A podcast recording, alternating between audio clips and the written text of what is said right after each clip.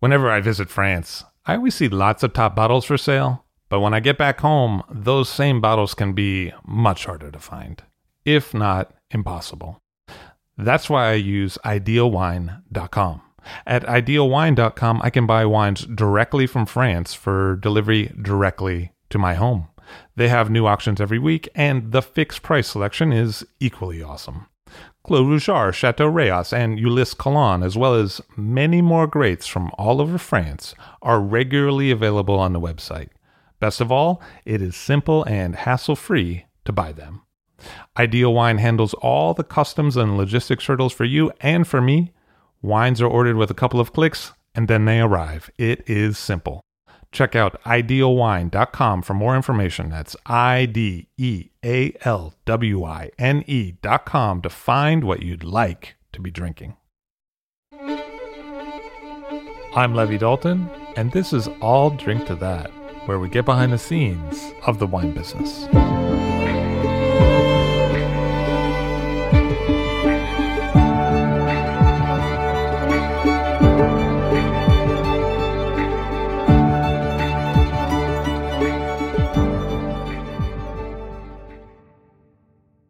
David Lillie takes a moment out of a busy wine buyer's schedule to join us and tell us a little bit about what is one of the most fascinating retailer histories in the business. David brings a phenomenal amount of knowledge to the subject and is someone that I personally find to be a huge inspiration in his work at Chamber Street Wines in Tribeca in Manhattan. Uh, somebody I'm always pleased to take a moment to listen to, and I hope you will too. So we're here today with David Lillie, uh, and David is uh, really an icon in the retail world. Now, come on, you are. Come on. Uh, in the retail world, uh, he. I hate the word icon. That's a really awful Oh, word. well- Don't use that again. I'm going to get really mad. Scratch that. is the owner and founder, co-founder and co-owner of Chamber Street Wines on Chamber Street in Tribeca in Manhattan, and it's a business that he founded in 2001. So you started in 2001, and it was Tribeca, uh, Manhattan, and maybe that was somewhat of a difficult time. Is that possible? Um, yeah, but um, Jamie Wolff, who is my partner, co-owner, uh, felt very strongly that that was a good location. Um, he had to convince me, and the place was available, and that was really fortunate for us to find a space that had been a store that had failed, and maybe I was a little nervous about, you know, okay, why had the store failed? Sure. But uh, Jamie was convinced that the neighborhood would support us, um, and we had the beginnings of a national clientele already uh, in place from my years at the previous shop at Garnet. Oh, okay. So I was pretty confident that we had um, uh, a concept that would work. That we, that you know, we knew who our clients would be. Um, so I think it was it was a relatively safe bet for us, despite uh, my misgivings about the neighborhood. Um, not, I mean, no one, of course, could see that 9/11 was coming, but that uh, and that was difficult. Um, it was difficult, you know, on any number of levels. um, I didn't really think about the business aspect until a week later, and Joe Dressner called me up and said, "Oh man, you may lose your business." And I said, "Joe, I hadn't, I hadn't really thought of that." Uh, We- so I mean, yeah, you didn't think of so- stuff like that. right. That it was so it was so shocking. Shocking. and if you were down there when it happened, it was so emotionally wrenching that it was you just didn't think of that. So Do you think that the community down there kind of uh, grew stronger uh, in the, the years following in terms of supporting neighborhood businesses? A little bit, yeah, I think so. I mean, people were aware that uh, we stuck it out, and you know, my son was out there making deliveries soon after, you know, which was probably not a good idea. Um, the um, you know the the people that live uh, in the traditional areas of Tribeca, just to our north. Um, and then the new people that came in, you know, two, three, four years later, started to really come in and populate the new buildings to the west of us. Um, I don't think they really had that much of an idea about it, but um, they've accepted us as the neighborhood store. Whether they realize what we're doing or not, they're happy with the wines, and so they support us. But uh, yeah, I think there was there was some sense, at least in the, the people that had been in Tribeca for many years, that that we had arrived, we stuck it out, and and uh, so they were faithful to us for sure. Yeah. So let's talk about a little bit about the wine side and what people may not realize you're doing or may realize you're doing and follow it closely. You know, I'd love to hear more about uh, the conversation that started with you and the Loire Valley and Beaujolais and finding small growers. Maybe not so long ago were almost unknown in America. Um, how did you end up kind of searching through the Loire and finding producers like Clos Roche Blanche?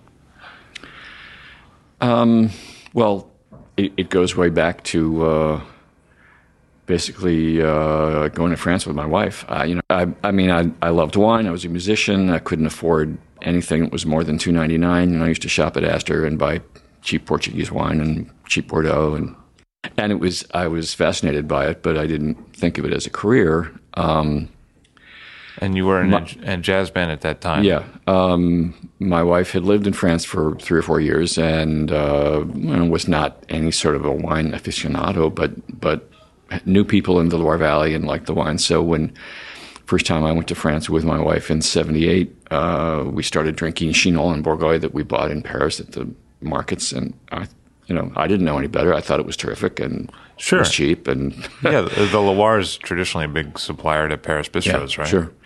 Um, and, uh, you know, we, um, what was the first year?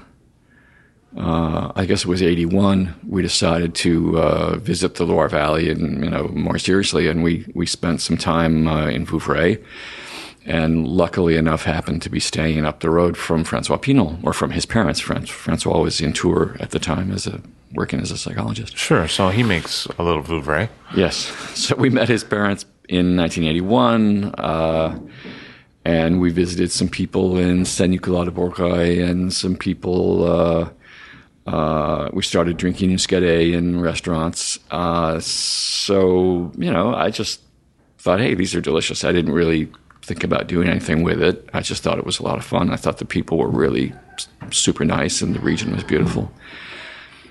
Um, so it wasn't until uh, you know the music business uh, failed to support my three kids that uh, you know I needed to I needed a job. And, yeah. Uh, um, so I got a job at Garnet in the fall of '86, I guess it was. Um, so this is the Upper East Side on Lexington yeah. uh, wine shop. Yeah, which at, at that time, um, you know, it wasn't long after pricing had been deregulated. It was a very sort of wild and crazy retail world back then. Got it. Uh, what are some of the things that uh, we would have seen back then that would be kind of unthinkable now in terms of how things happen on a day to day basis? Um well, there was a lot of competition on the discount end. I mean, that's what Garnet was doing, and they were they were uh, I don't know if despised is the right word, but uh, you know the the old guard uh, of the wine business, uh, you know the Sherry Lehmanns and of of the world were were shocked. I mean, they'd had this sort of elitist uh, small world for, for years, which had been working fine, and, and the profits were very good. And all of a sudden, there were new shops opening up that were discounting fine wines. That was really, I mean, I may have the dates a little wrong, but I think that really started happening first in the early 80s. Got it. So when I joined Garnet, they were discounting Bordeaux heavily. Um, so it was more of a volume model. It like, was, a, yeah, that was definitely a volume model. Um, you didn't want to sit on the stock too long. You wanted to no. send it out at a lower price, and yeah. the savings were a factor of how long you didn't have to sit on the stock. Like in other words, other people yeah. might have charged more because they were sitting on the the, the Everything you turned over vast quantities of stuff very quickly, and this was sort of a new model, I think, in the wine business in New York. Um, and, you know, it was all tied in with the arrival of Robert Parker, the, the ability of people that didn't really know much about wine to purchase by numbers, uh, you know, I mean, in Bordeaux. I mean, this is really centered around the Bordeaux trade. Got it. And so, so uh, you know, that's what I learned that stuff. Uh, you know, I studied the Wine Advocate, and you know, when I before I got the job at Garnet, I spent a month on a cruise ship. That was my last long music job, and I was like memorizing the, the Parker reviews. um, so I would sound like I knew what I was talking about, you know, Right. which was Well, I spent and- a lot of time doing that too. Right. So, um, but uh, in that sense, Parker really uh, helped open up the market to everybody and Sure. really, really sort of opened the world up to, to what came later. So you, I remember mean, you're saying that uh, the influence of, of newsletters and numbers allowed Gruner Veltliner to become the Pinot Grigio of, of the wine world. Allowed s- small kind Yeah. of niche Yeah. items to, Yeah. to get a broad awareness because people were you know kind of less intimidated by wine in a way and willing to give a chance to something that had a Mm. high number attached.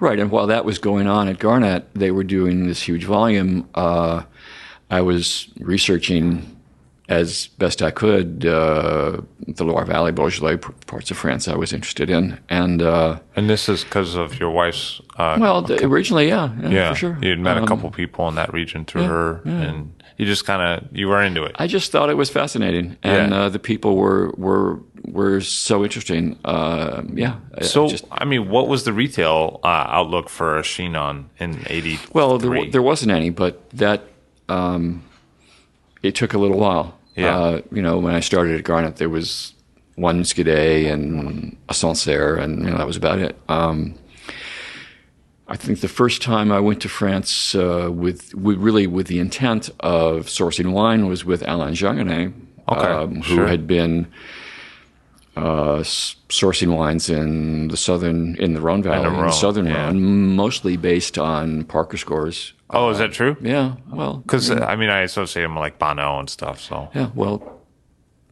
yeah, I was with Alan when we uh, the first meeting with Bonneau, and Alan was going 240 kilometers an hour down the A6. He was, I was terrified. Uh, he had been a rally driver, so he was. Oh, is that true? I didn't know that. Yeah, yeah, yeah. He had been a I, rally I driver. I see him only as this kind of older, dignified gentleman behind the table who No, doesn't he's, talk he's, much. he's crazy behind the wheel. I didn't realize Scared the, shit uh, yeah the in, anarchist in the Beaujolais, you can imagine uh, going around up and down the hills and around the curves in Beaujolais. He would he would sort of brake violently, twist the frame, and le- and just swing like I, I can't describe how race car drivers do what they do, but Sure. uh, you know, it was terrifying. Um, anyways, so. Alan became interested in uh, okay, maybe we can do something in the Loire Valley because I'd been talking it up, and um, we met an agent there that introduced us to some people, and I had some names, and um, it didn't work. Got it. We started with Olga Raffault, we started with Joel Taluau, Pierre Jacques Druet, people like that. Um, but you know, we it I brought it in for Garnet. And it was kind of like a DI model. You just kind of sent it out a newsletter, or you're just Yeah. sort of hand selling. Yeah, hand selling. I mean, the wines were terrific, uh, but I mean, because this is before the era of the email blast. right. This this was like the '88 vintage, which was sort of an earthy vintage in the Loire Yeah, Valley. It wasn't really easy to sell. Olga 88's yeah. pretty pretty rough and tough. I went out to the West Coast with Alan with a French sommelier to try to sell the wines on the West Coast, and people were were appalled. Uh huh. how, how many times were you called a lunatic? Where's the fruit? What what Right. is this? Uh, what what? You know, is there was a total lack of comprehension. So Phenolic ripeness wasn't exactly. that didn't work out too well. So um, happily, uh, Were there any pitchforks involved, or did it did things? just a lot of embarrassment. right, right. So, but happily after that, well, there was also a guy in the Loire Valley, an American agent that was shipping stuff. So we started buying Bernard Baudry, uh, who was just starting back then, really. Wow. Um, and at this point, you know, I mean, anybody would say he's one of the top Yeah. Mm-hmm. producers, maybe in the whole Loire, certainly in Chinon. Um, but then, fortunately, you know, the whole, the whole, for me, the whole thing turned on meeting Joe Dressner. um, Okay. Because um, Joe was had started to work in Burgundy. He and Denise had gotten allocations from people like Paul Pernot and you know Sure. other growers in Burgundy. George Um, Lignier. and we're shopping them in New York. And J.R. Battipaglia, who was my my uh, friend, and uh, he was the owner's son at Garnet, who was buying Burgundy, started to buy from from uh, the Dressners. Um, and Joe had already started working. I think he had just started with Jean Paul Brun, and Jean Paul had had said, "Oh, you should." Uh, taste with uh, Marc Ollivier because they had shared a stand uh, at a show. I forget where. And so Joe brought samples of Marc Ollivier, and um, which is, uh, you know, at this point, a well-known Muscadet producer, but at the time, right. probably no one knew. and we had we had just started to work with uh, Domaine Louvetrie, Okay, who sure. was coming through uh, Jean Marie Deschamps back then. Um, so I had had an idea that there was better Muscadet out there. yeah, well, those are was- some of them right Yeah, there. yeah, those are some of the sure. top, you know. and uh, Joe brought a bottle of uh, of Pépière, and and uh, I said, "Yeah, I'll take fifty cases." That, you know, Yeah, he's just like I'm in. so I mean, what for you?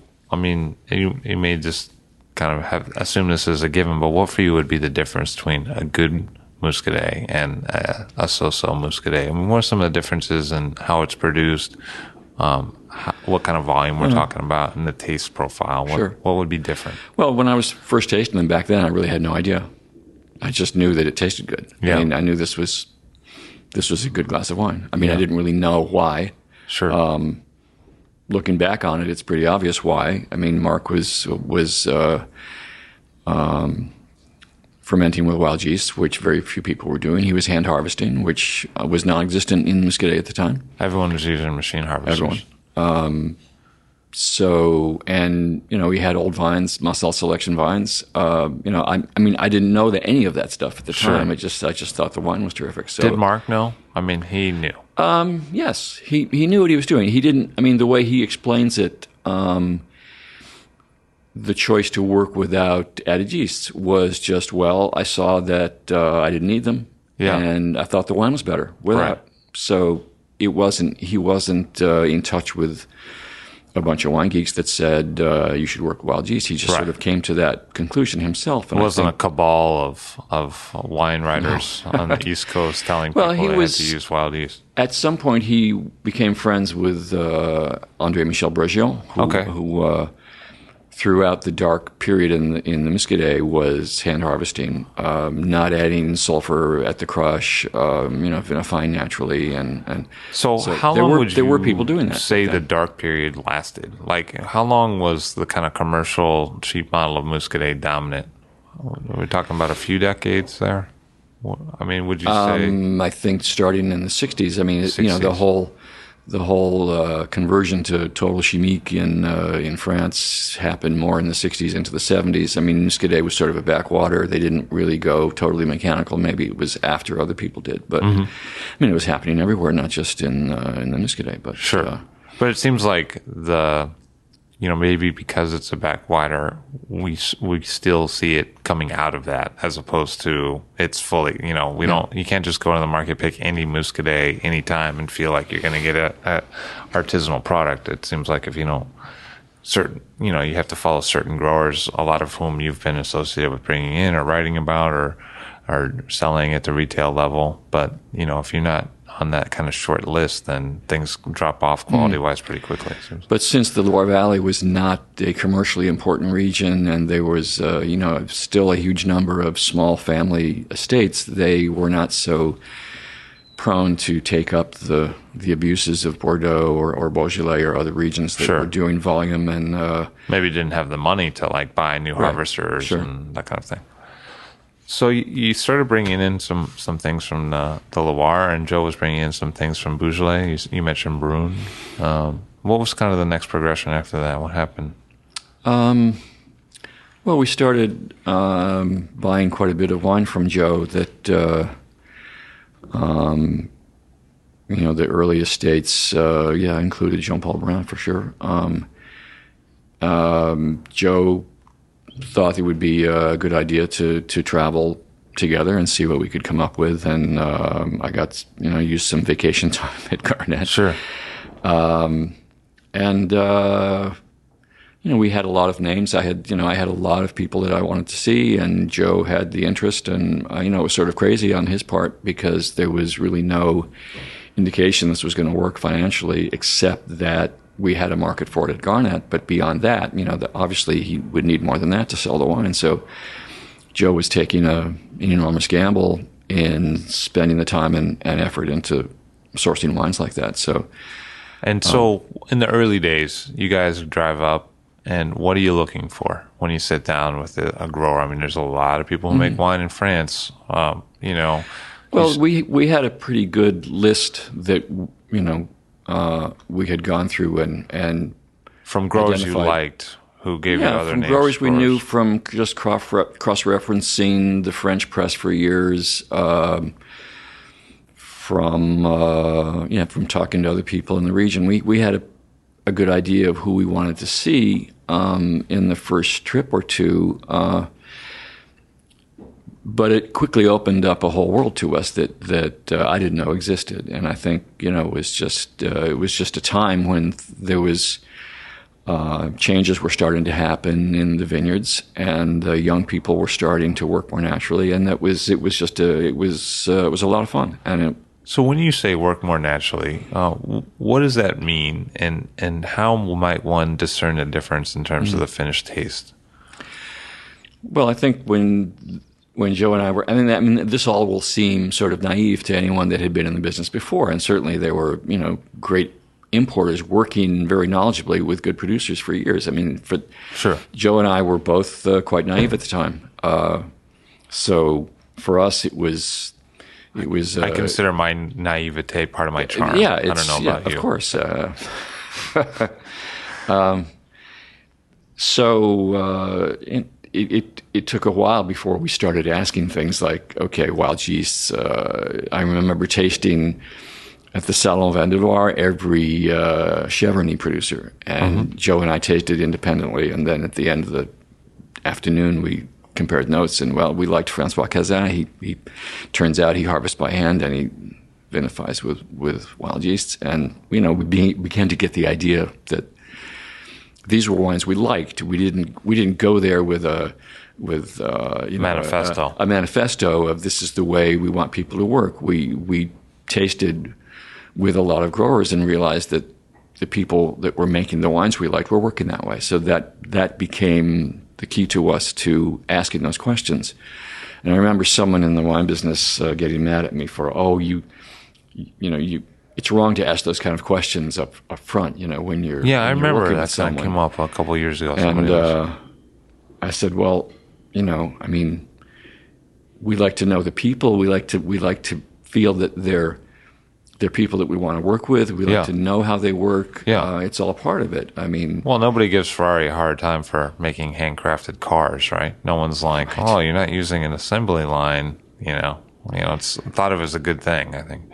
But the idea that if you taste a wine and you can sell it, then you shouldn't worry about how it's made. Uh, Uh-huh. Which was, let's be honest, pretty common in the '90s. It was like kind of a Sure. go-go thing. Like, hey, it's it's moving. You know? But in in the aromatics of a wine, you can usually tell whether it's at least in the Loire Valley at, at that point. In my experience, okay, is this yeasted or not? And if So you was- can tell. if it was yeasted, the aromas were sort of cloying and simple, and and it was um, a simple. It I mean, I mean, obviously, yeasts have changed, kind of like filters have changed. They've gotten more complex in terms of the ability to culture yeast. But you think and you feel that you can see the difference.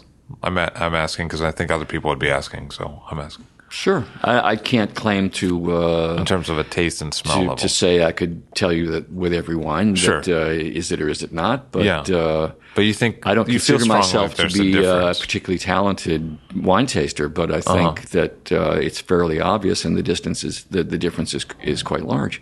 Well, in, in the past, I've found that I uh, quite enjoy the wines you recommend. So I, I feel like you you're certainly. I- And I've actually seen you be quite a patient taster. So I think you're you're uh, not giving yourself enough credit. But But at the same time, so we began to realize that the, the wines we liked were coming from organically tended vineyards. Got it. Or people that were at least in work going moving in that direction. sure, Um, And you know, the more we read about it, the more important that became to us to find people that were working organic, biodynamic, um, whether they were certified or not. That that that they were working with living soils. The whole idea of living soils is sort of, you know, it's a huge part of making a real food product, no matter what it is, um, not just wine. Uh-huh. I've heard whether some it's people say- cheese, sure. whether it's you know whatever. Um, and you know that whole idea was uh, in any sort of commercial wine region, they regard the soil as sort of this inert uh, substance that you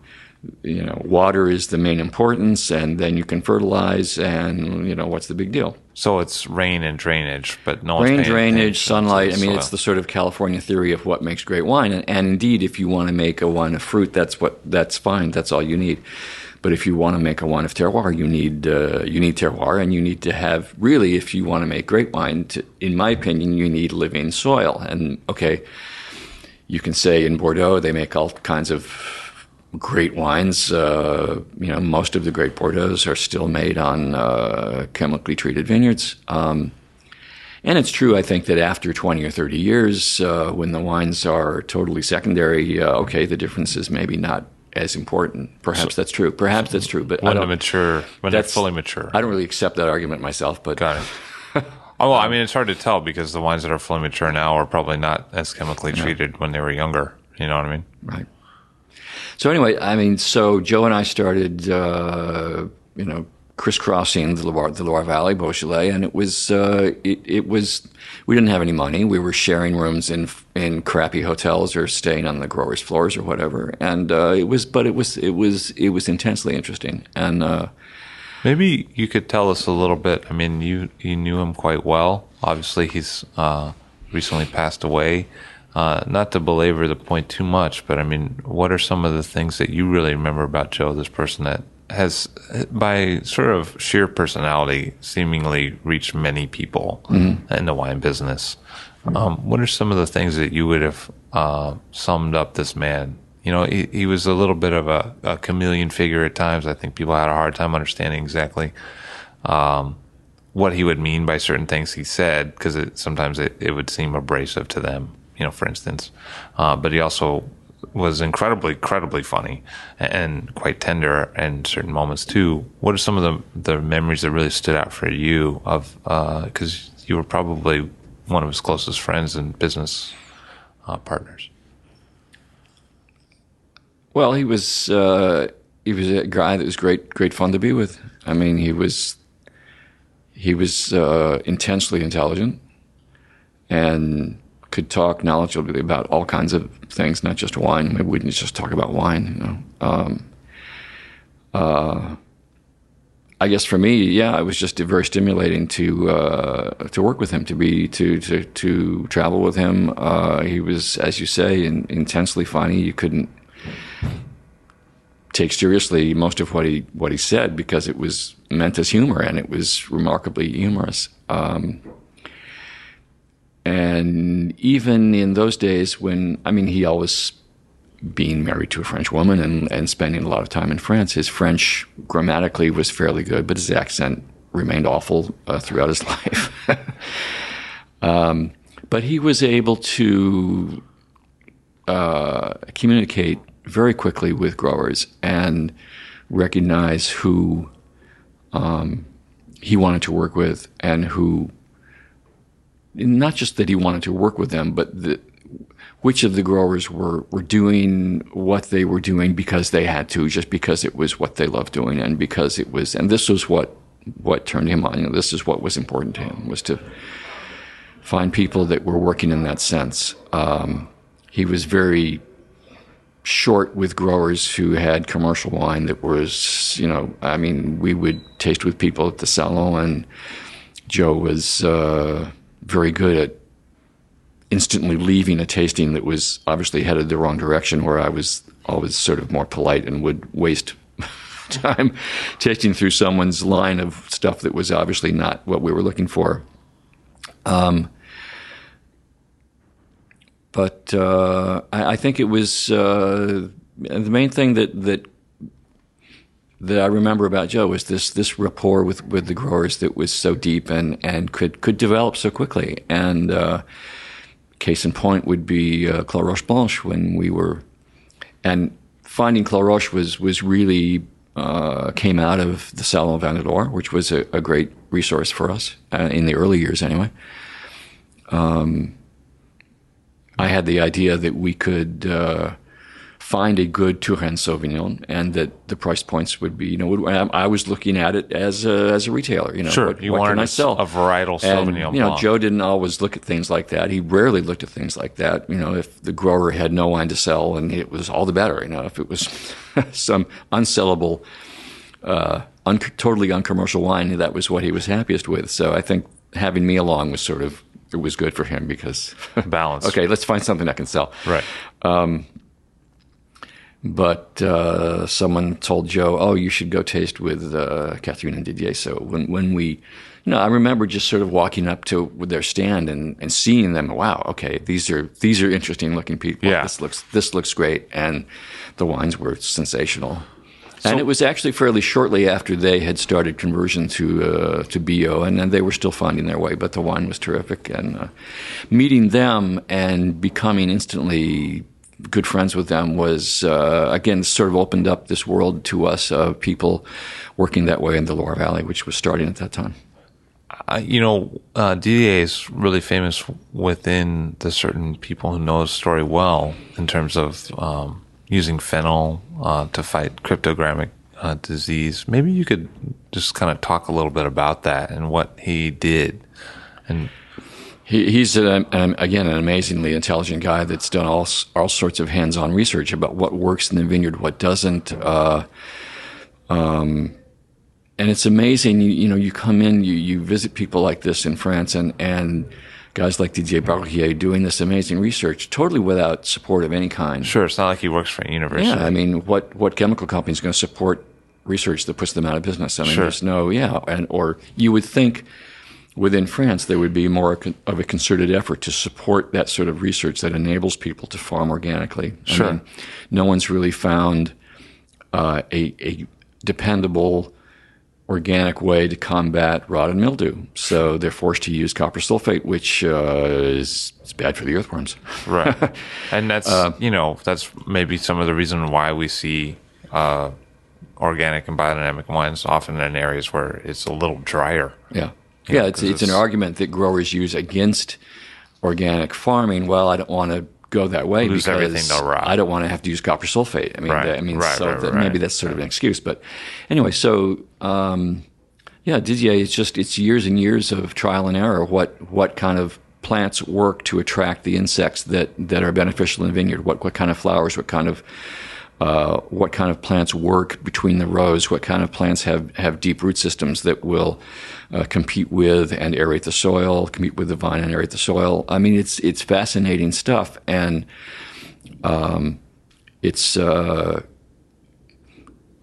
I mean, Didier has been in the forefront of doing that kind of work, along with, uh, particularly in the early days, Francois Chidaine, people like that. Um, um, and it's uh, you know it's a huge area of, uh, of of research and interest that's that's surprisingly um, uh, not well communicated among growers. I mean, there's the AVN where where growers will get together and they'll talk about stuff like that, but you know, people in, in the Beaujolais don't know about Didier Barrier, what he's doing in the Loire Valley. Who doesn't know about what's what someone's doing in Jurançon or what's you know. So it's it's sort of.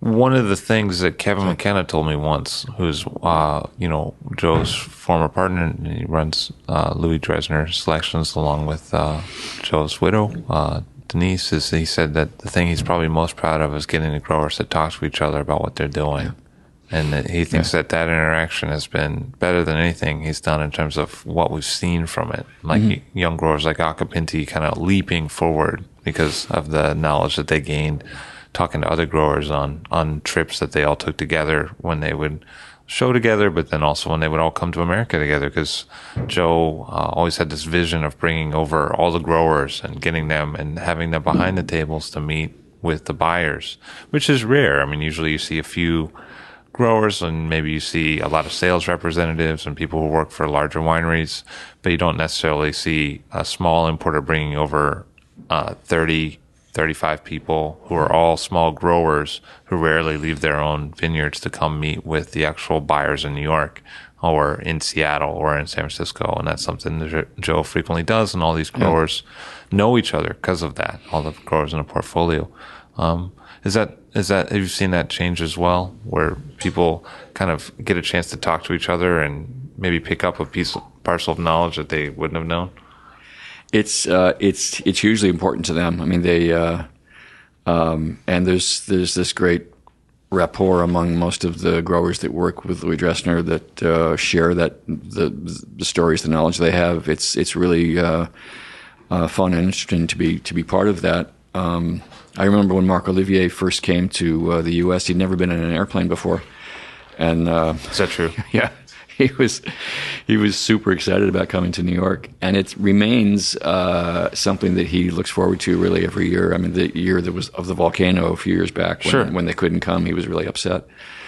Um, but yeah, no, they they get together, they talk, they share what they're doing. Um, And I remember it was very small scale. I mean, it used to be like, hey, we need a, a, a place, somebody's couch that Marc Ollivier can crash on, or where can Didier stay you know, Right, with a yeah, friend. I mean, it yeah. wasn't like anybody was getting put up at a, any kind of hotel, let alone a five star hotel. Well, Marc Marc likes uh, staying with us. Uh, you know, he likes hanging out in the kitchen in the morning, and he's such a deep guy. It's great fun to have him in the house. And he put up Joe and I in the early years. That was one way we could afford it. We would stay with Marc and drive back and forth to to uh, to the Pays from his place, and he was just so totally generous and supportive of us in the beginning. So, yeah, the relationship with Marc Ollivier has been very important, and and with Jean Paul Brun, who did the same thing. We always stayed at his place so yeah, meeting people like that was was super important. And for me, just it's it's the attitude that these growers have toward what they do is so uh, amazingly refreshing and and real. Um, you know, in a world where everything is based on sales and commercial this and promotions and and uh, to find people that just do what they do because they have to, because they want to, and who are totally outside of that world, it's it's uh, it's remarkable. And and so bringing, helping to bring that to the American consumer, uh, and helping helping these people economically. Okay, it's not uh, you know it's it's you know that's that's not the reason we do it maybe but it certainly is uh, to me i mean it's it's such an interesting world and it's so much fun to be involved with it And that seems to be kind of the vision behind the shop in terms of, you know, we want to help small growers find a market for what they're doing because we want to be able to support them. Um, what would you say about the shop and what your work is? I think jamie and i just both went into it as uh, how can we uh, make a living doing what we want to do you know what importing wines that we like working with people that we enjoy working with and uh, it's worked out and i think it was But it's interesting that you say make a living because it wasn't like you said, how can we make a killing? You know, it's not like you guys went big scale and you wanted to make sca- sales. In fact, you know, that idea maybe even a little bit ridiculous to you, even, even right. saying I, I, that. I think we're both uh, we were both aware that this was not uh, a way to get rich. I mean, no one's that's that's totally uh, out, outside of the the, idea of yeah. of the deal. Right, Um, right, right, right. and even now, it's not um, you know with the expenses of operating the store and the staff. We have this fabulous staff, but we unfortunately have to pay them. And uh, but They're still asking you for that. yeah, huh? yeah, yeah. yeah. So no, it's not. Uh, no, it's it's sort of it's this niche that's outside of the, of the commercial uh, wine world, and it's it's it's nice. It's a nice niche. Um, But a lot of people look to you as guys who did it, like who say, "Wow, you really are able to carry the wines that you like," and uh, kind of apart from just kind of uh, concerns about selling, selling, selling. You know, it's there's an idea you have a connection with these people, and that you really know the wines quite well, and these are the wines you sell. But at the same time, it's it's been successful. And I think a lot of young people getting in the retail trade are like, wow, you know, if they can do it, I can do it. Mm. Let me sell wines that I really like. well, you, you have to run a retail store. You still have to be aware of the the realities of the business, what you can and can't do. I mean, So, what would you say to that young person about what you can and can't do? I mean, what are some of the, those realities? Well, it depends on how, how big you want to be. I mean, I mm-hmm. think Jamie and I are pretty comfortable with the size of the shop right now, with the amount of business we do. Um, um, but you know, we have to be aware that there are people in our community that walk in the store every day that don't really want uh, a biodynamic no sulfur Beaujolais. Right. Um, so, so not everybody's coming in saying, I want natural wine. most of them uh, will will drink it and like it if we give it to them. Yeah. But you know, we do stock some wines that uh, don't fall into that category. Um, so, however, in this day and age, I think it's possible to run a store on a small scale that is completely focused on. And there are people doing it, and you know, which is great. Um, focused on on bio, biodynamic, uh, natural wines. There's a market for it. It's not going to be a, a big living, but uh, it can be done. Um, so, uh, uh, I mean, there are nu- numerous stores in Brooklyn, wherever that, that are that are working on that model. That are I don't know how they're doing economically. I hope they're doing well, but. Uh, um, for us, you know, we're competing uh, nationally, uh, but competing is really the wrong word because we're putting stuff out there that most people don't have, Right. or or that kind of on- like the one guy who has only a few other shops have it. Um, and uh, it's fun, you know. It's fun writing emails and sending them out and getting response from all over the country from people that that that would like to try these wines. And so we have, you know, regular customers all over the country, uh, and that's that's a lot of fun.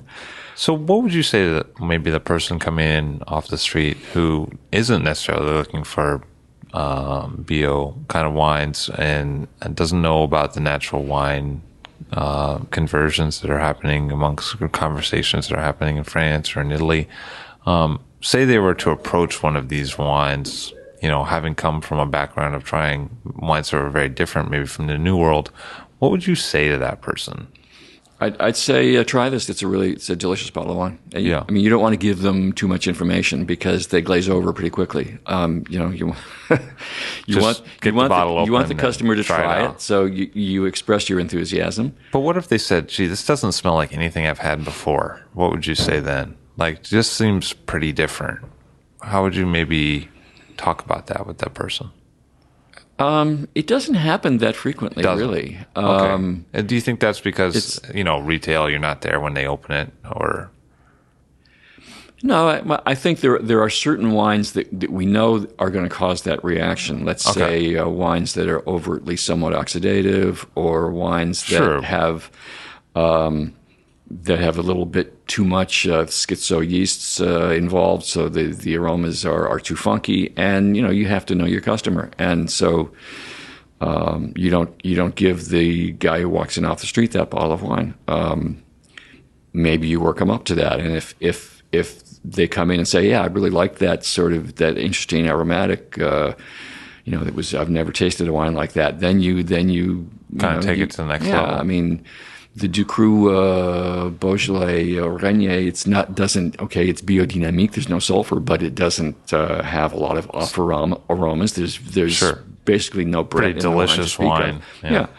So, I mean, as as a side, uh, as an aside on that part of the wine world, um, you know, it was fashionable in France uh, some years back to uh, to start to start up your winery and work without sulfur. And uh, as Pierre Overnoy said uh, in an interview uh, in uh, with Francois Morel, you know, it's one thing to work without sulfur, but then you have to taste the results. Um, you know, you, you have to know what you're doing. It takes it, it takes the ability to to cool the vats. It takes equipment. It takes. I mean, some people do it with a great deal of analysis. The guys in the Beaujolais that are working with low sulfur, frequently they're doing constant analysis to, to make sure of what's going on. Um, of course, there are guys like Ducroux or Pierre Frick who don't analyze anything, who just is that true? They Oh, just yeah. let it roll? yeah. Um, they just taste it. You know, I mean, if it's working without sulfur, they don't add sulfur. Um, Ducroux never adds sulfur, but I mean, Frick will add sulfur to whites uh, if he feels that the wine can't support it. But he'll he'll just draw off a glass and leave it for uh, a few days or a week or whatever. And if the wine uh, holds up, he'll say, "Yes, you know, I can I can bottle this without sulfur." Um, So- but so, so there, there was a trend there for a while, which still exists to, uh, and there's a lot of it in the Roussillon and the Loire to make wine without sulfur because that's the way they feel the wine should be made, and the results are not always so great. Um, and I, you know, I don't agree that the consumer should have an obligation to drink wine like that. I mean, I think that's. Uh, I think it's a great direction for people to go in. I think you know I, I really have a lot of respect for growers that are trying to work without sulfur. Um, but in terms of bringing the wine to the U.S. and presenting it to the consumer, you have to be a little bit careful. I mean, uh, so There's a responsibility there. yeah. Where do you see the trends going in the next few years? I mean, talked a little bit about what's been going on. What do you see happening, you know, at the kind of grassroots level with these growers or things might change over the next 10 years? What's what's next? That's a tough question because uh, I mean the economics of uh, small wineries remain uh, pretty tenuous. I mean, these guys that are working that way are not making money. I mean, they're doing it, as I said, because it's what they do. They're not. Uh, um, so you know, how many young guys starting to work like that are going to be happy with the lifestyle that that uh, is not going to ever put a, a, Mercedes in their in their garage. Um, you know, it's it's it's to maintain that type of winemaking. Really, I mean, I, I, I don't see it leading to commercial success. I don't see a trend because I- it's I- heavy labor and it's yields heavy. are lower. Right. Um, you know, there are wine, larger wineries that have converted to biodynamie that are making commercial success, like growers in Sancerre, for example. I mean, I mean, you know who they are, who are working that way and making commercially successful wine and making a fairly large amount of money. Usually, the wines are not particularly interesting.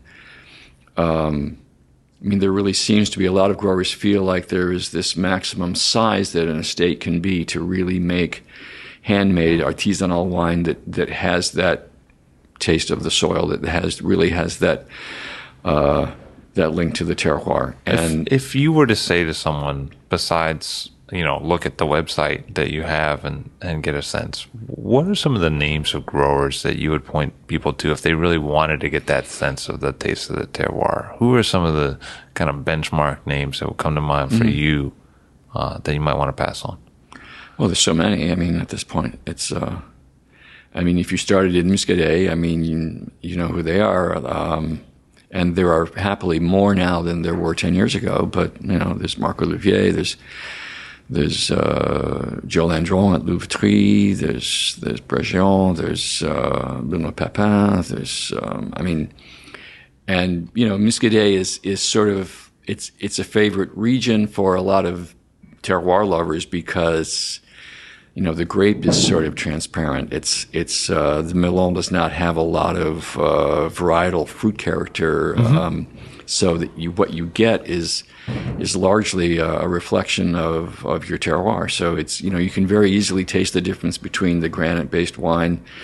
The the wines based on schist and uh, uh, and gneiss and so forth. Um, so um, and then uh, boy, I mean, uh, people in, in Beaujolais that, that make terroir-based wines. I mean, there's there's so many of them now, and it, but again, for them, it's sort of a struggle. You know, it's not so easy. They're harassed by the INAO to make typique Beaujolais because Sure. that's how they feel they're going to compete with the rest of the world. Why don't we talk about what that what that means? I mean, there was uh, Brun had a had a wine they had to declassify because of that. I mean, what what happens when the, what is expected becomes uh, not the vision of the young Right. growers who are trying for more It's, quality? it's a big problem in France because um, largely the people that make those decisions are young bureaucrats.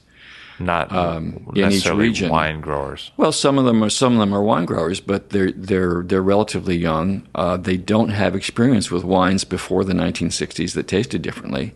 Got it. So their idea of what the appellation could should present to the outside world as typicity is a modern, uh, yeasted, chemically farmed, uh, machine harvested wine. So, So mediocrity in a way is kind of enshrined. right, And then they say, well, this doesn't taste mediocre, so you can't call it the same as this. Right, and the you know the the commercial impetus for for groups like that is to compete uh, internationally with uh, other areas of the world, which is Got it. insane. I mean, it's complete insanity to to. So you're saying the large commercial producers in a region may be competing not with the small growers in a region so much as they're competing with somebody in Australia or Right. Chile or Right. The, the people of the INAO are worried about how how are French wines going to compete in the in the international market. So they want the regions to have this typicity.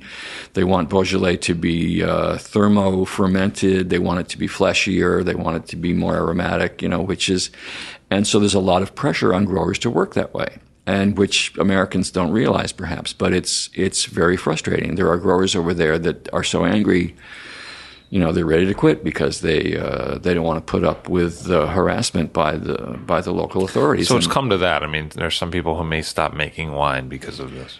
I've heard a lot of them say that. I mean, just be, just out of anger. Um, but uh, so to to for a small grower to exist outside of the commercial wine world and to to to present wines that are Vin de France, uh, Maison Brûlée in the Loire Valley, it's not uh, Touraine or Cheverny, it's Vin de France. Uh, Christophe Foucher, the same thing, Vin de France.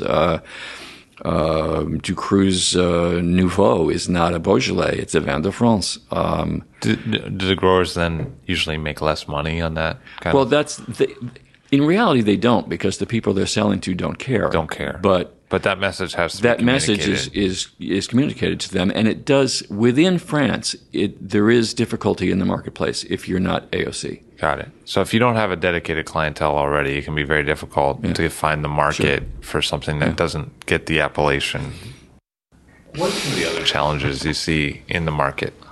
I mean, what are some of the things that just make you want to hit your head up against the wall and say, like, this is silly? What, what if you could change a few things about the relationship between getting, you know, small growers wines to Well, the three tier system is uh, there. There are good and bad things about it. Um, it's uh, on, on one hand, it enables people like Louis Dressner, let's say, to place their wines in many states in the country and have distribution, which is great. So when you say three tier, you mean the importer, distributor, then distributor, retailer, retailer, or restaurant. Yeah, um, but you know the uh, the margins are important at each level, so that by the time the wine gets to the consumer, um, it can be at a price point which makes it difficult to introduce, let's say. You know, a small production natural wine to the American consumer. because So- everybody's taking a cut. So Right. ten dollars becomes twenty eight dollars by the time it hits the, the Yeah. shelf.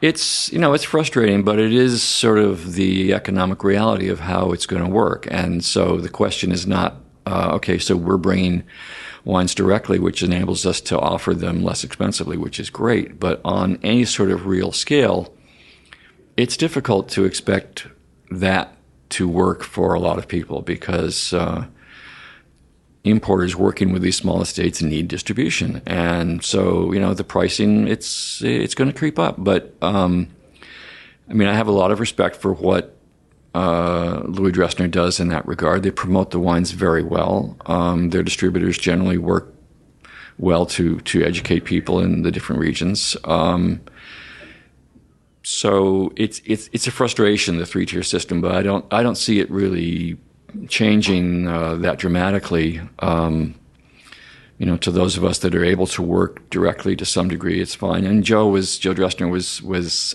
sometimes critical of our efforts to do that, and I'd say, Joe, look, this is strengthening the whole segment of of the business. If we can offer more and more of these small estate wines uh, at reasonable prices, we're going to draw more and more people into the market, and you're going to sell more wine, which is indeed what's happened. We do more business with Louis Dressner than ever, even though we're doing a lot of, of importing on our own through uh, you know a company here in New York. So How do you feel like the way that the technological interface um, has changed has allowed you to do what you want to do better? it's it's been hugely important. Uh, when we um, opened the store, we had a website built by Robert Callahan, who was working had been working for me at Garnet, who was very ins- instrumental in Brilliant the guy. a brilliant guy, um, and his. I mean, the the site that he was working on with a few other people, Wine Therapy, was was hugely important in reaching people around the country.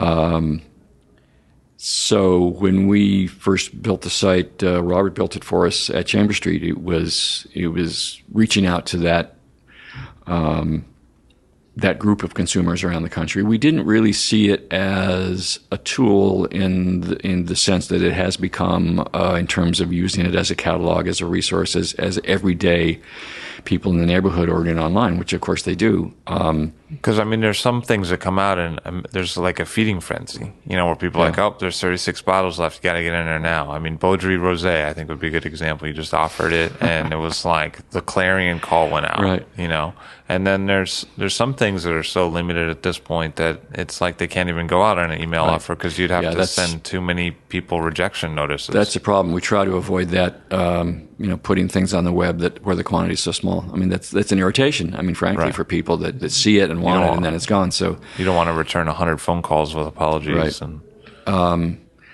but when we rebuilt the website maybe five six years ago, our business increased dramatically because we were reaching so many more people with it. Um, And it is, as you said, a national audience. And, and Sure. do you think you would have been able to do what you do today without those kind of tools? no.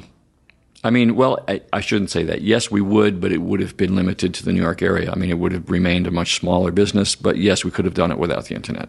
Um, it would have been dependent upon uh, effective advertising within New York. I mean, Garnet, for example, was spending huge amounts of money advertising in the New York Times every month, and Chamber Street does not spend a dime on print advertising. Um, you know, we, we don't we don't You've advertise whatsoever. things we have done in the past. like. Yeah, we we supported the Asimov column for a Sure, while online right. until they turned it into the living section, and you couldn't you know you couldn't pinpoint the wine audience. Um, Right. no, people approach us, you know, the big national search engines and advertising things approach us about working with them, and we say, no, no, no, we're a niche. We have our niche. We don't, we don't need or want to have to deal with your more national uh, distribution. Um, but yeah, down the line, will our idea of that survive? It's hard to tell. I, I think so because of the nature of what we're selling.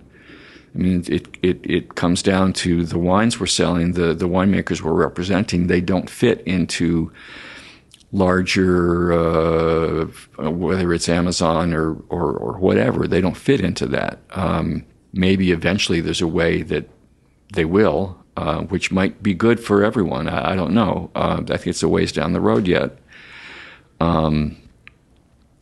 So, because you're dealing with small quantities, it's like the large Right. scale Yeah. people don't even have an interest in picking up, you know, 20 cases to sell because that to them is more of an annoyance than it is. So, I mean, for you, you may not feel the pressure of, you know, like a online discounting model. Uh, because it's just not affecting how you do business at all, really. I mean, it's not the same wines. Is that fair to say? Right. Yeah. No, I think that's true. I mean, there are there are certain parts of the wine business that would be workable in that in that way, um, but but not ours. I mean, um, you know, the, those people want you to give up a margin or X dollars per whatever, or, and you know, we we don't have room for that either. But it's you know, like you say, it's it's because what we're selling is so limited in availability that we we can't really work in that in that larger. Uh, uh, commercial model. And there's not really a fear that like some large uh, person or you know online entity would go to one of those small growers and say, "Well, if you give us a price cut on your wine, then we'll sell a bunch of it because the grower themselves can't afford to give such a price cut." So Yeah. it's not even a possibility, really, in a lot of If a guy has two or three or four hectare, uh, he can't. It's like He's not going to give He's a five euro a discount, discount, no. just to sell, you know, an extra 10 cases because that's what the quantity is involved. Yeah. David, I want to thank you for taking the time to speak with us. I I really appreciate it. I always learn something when I talk to you, and I, uh, I really have a lot of respect and admiration for what you're doing at the shop.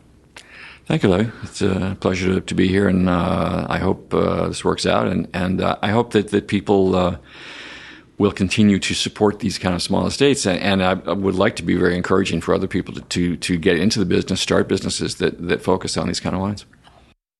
I'll Drink to That is hosted and produced by myself, Levi Dalton. Aaron Scala has contributed original pieces. Editorial assistance has been provided by Bill Kimsey. The show music was performed and composed by Rob Moose and Thomas Bartlett. Show artwork by Alicia Tenoyan.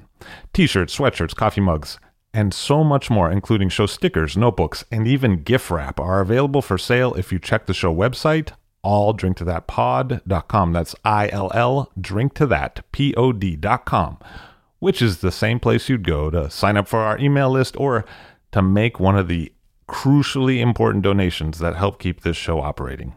You can donate from anywhere using PayPal or Stripe on the show website. Remember to hit subscribe or to follow this show in your favorite podcast app, please. That's super important to see every episode. And thank you for listening.